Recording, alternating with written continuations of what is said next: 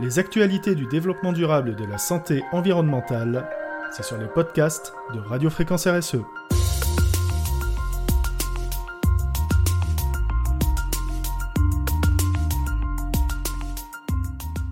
Tous à vélo. Selon l'INSEE, au début de l'année 2021, seulement 2% des Français utilisent le vélo pour se déplacer, notamment lors de petites distances. Toutefois, une fois arrivé à destination, il est important de savoir que son vélo est en sécurité.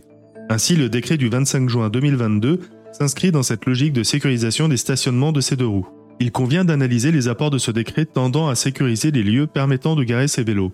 Corrélativement, il est pertinent de se demander si ce texte modifie les pratiques dans le milieu hospitalier. En l'espèce, ce décret garantit une surveillance efficace des infrastructures où peuvent être garés des vélos. À cet égard, des emplacements sont prévus proportionnellement au nombre de personnes. Le texte infralégislatif dispose au sein de son article R113-16 du Code de la construction et de l'habitation que lorsqu'elle se situe à l'extérieur d'un bâtiment, ces infrastructures sont couvertes, éclairées et closes. Elles seront aussi accompagnées d'une surveillance fonctionnelle ou d'une porte sécurisée. Ce décret est destiné aux usagers d'un bâtiment accueillant un service public. A fortiori, le nombre d'emplacements de vélos sera proportionnel au nombre de logements dans le bâtiment, de l'effectif total des travailleurs, du nombre hypothétique moyen que reçoit l'établissement et ainsi de suite. Cette mesure semble être très opportune, incitera-t-elle les usagers Néanmoins, les dispositions ne viennent pas à s'appliquer dans plusieurs cas. Tout d'abord, lorsqu'aucun espace n'est susceptible d'accueillir ces infrastructures en vélo.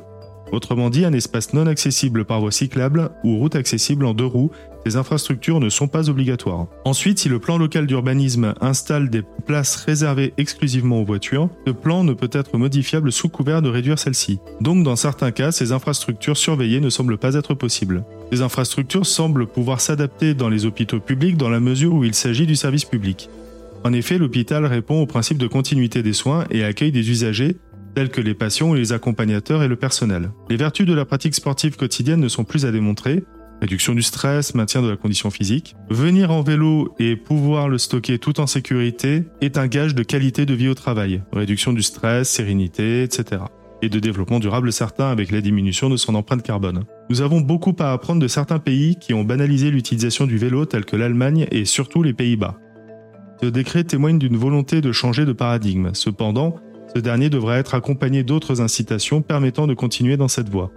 Aussi, d'autres alternatives peuvent être optimisées, telles que le covoiturage en zone rurale, l'autopartage en ville ou encore les transports en commun.